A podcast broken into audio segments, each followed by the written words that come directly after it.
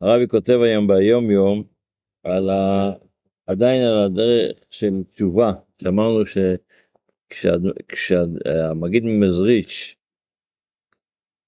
הדריך את התלמידים שלו שתשובה זה להפוך את השם אלוקי, עד, עד השם אלוקיך, זאת אומרת, אתה צריך להגיע לדרגה שתרגיש שגם האלוקיך, גם הדרגה של הטבע, הוא בעצם הכל אלוקים, בעצם הכל זה הוויה, השם, הנס, המעל הטבע, ואז הרב זושה, התלמיד של המגיד, הרב זושה חילק את זה לחמישה חלקים, אז היום אנחנו בחלק השלישי, שזה הוו של תשובה, וחילק את זה לאותיות של תשובה. אז למדנו על התף, שזה הדרגה של אה, תמים תהיה עם השם אלוקיך. למדנו על השין שהביאתי לנגדי תמיד, והיום לומדים על הוו, ואהבת על הריח כמוך. אז אומר הרבי, המרש, איך, מה הקשר של ואהבת עליך כמוך עם תשובה? אז הוא מסביר, כמו שאמר האדמו"ר הזקן, הרי זהו הכלי לאהבת השם אלוקיך. כדי להגיע ל"ואהבת את השם אלוקיך", צריך להיות שבן אדם יחיה עם "ואהבת לרעך כמוך". ואיך שהרבי מבאר, שחז"ל הרי אומרים, כל שרוח המקום נוחה הימנו, רוח, כל, שנוח הבריות, כל שנוח, שרוח הבריות נוחה הימנו, רוח המקום נוחה הימנו. אז אם יש את ה"ואהבת לרעך כמוך", אוטומטית יש את ה"ואהבת את השם אלוקיך", שזה העניין של עבודת התשובה בסביבת לב טהור. זאת אומרת, בן אדם, כשהוא חי את החיים שלו, מתוך זה שהוא מבין שבעצם, מה פירוש ואהבת לרעך כמוך? אז איך שאדמו"ר הזקן כותב בתניא, בפרק ל"ב, שאתה מבין שכולם זה אחדות אחת שלמה, אחדות של כולם זה גוף אחד, נשמ... ש... כל היהודים זה גוף אחד של נשמות, אז אנחנו קשורים אחד לשני, אנחנו מגיעים לאהבת ישראל אמיתית, אז אוטומטית זה עצמו מביא את אהבת השם, ואז זה, זה הכוונה של התשובה בדרגה הזו.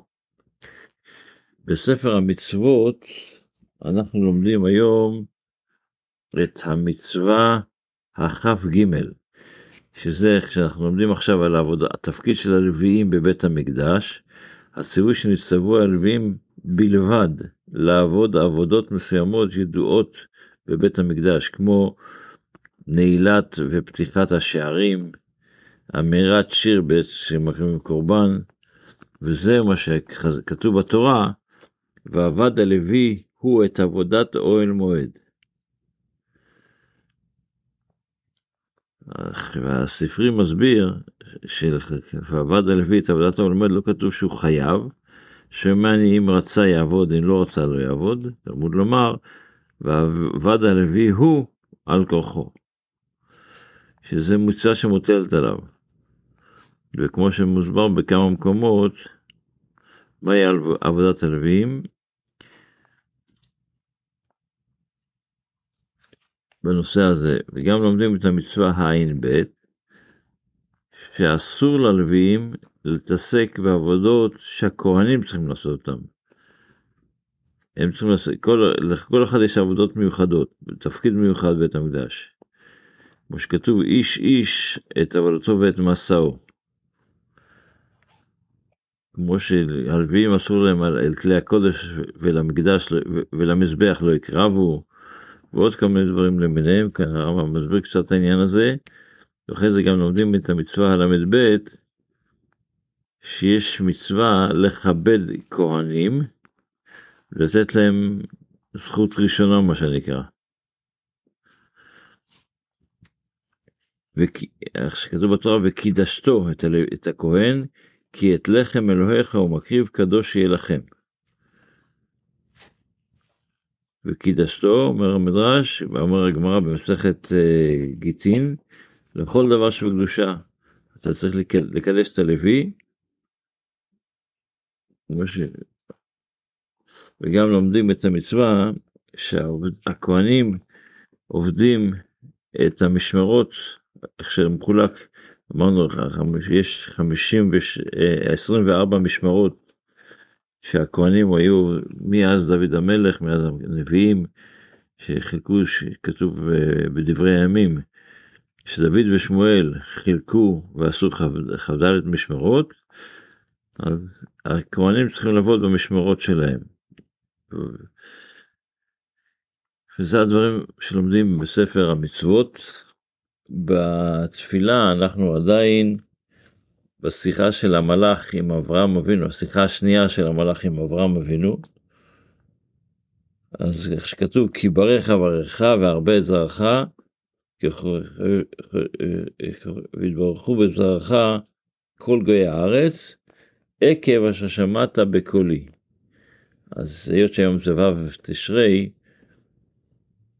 אז יש אה, פירוש של הרב, של, של האבא של הרב, רב לוי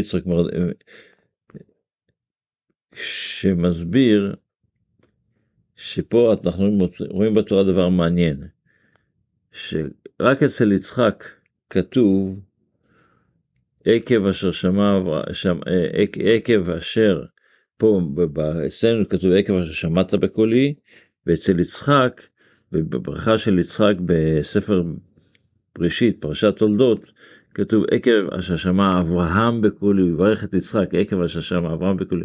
זאת אומרת, ברכה על יצחק מגיע דרך אברהם. אז הוא מסביר למה, הרי לא כתוב את זה אצל אברהם עצמו שהוא בירך אותו בגלל ש... ולא לא, כתוב את זה גם אצל יעקב, למה דווקא אצל יצחק? אז אומר שאברהם זה חסד, יעקב זה תפארת. זה מגיע לברכה בלי מגבלה, לאף אחד לא מוגבל, כי חסד זה לתת ותפארת זה גם מורב שם לתת, אבל אצל יצחק הוא גבורה. אז הזכות שכדי שיצחק בתור גבורה יקבל את הברכה, זה צריך לעבור דרך אברהם, בזכות אברהם, לכן כתוב פה עקב אשר שמע אברהם בקולי. של היום טוב שהקדוש ברוך הוא ייתן לנו את כל מה שאנחנו עושים בלי סיבות, עצם זה שאנחנו בנים של אברהם, יצחק ויעקב, שיהיה לנו ברכה בשפע, כל אחד מה שהוא צריך, מתי שהוא צריך, אמן.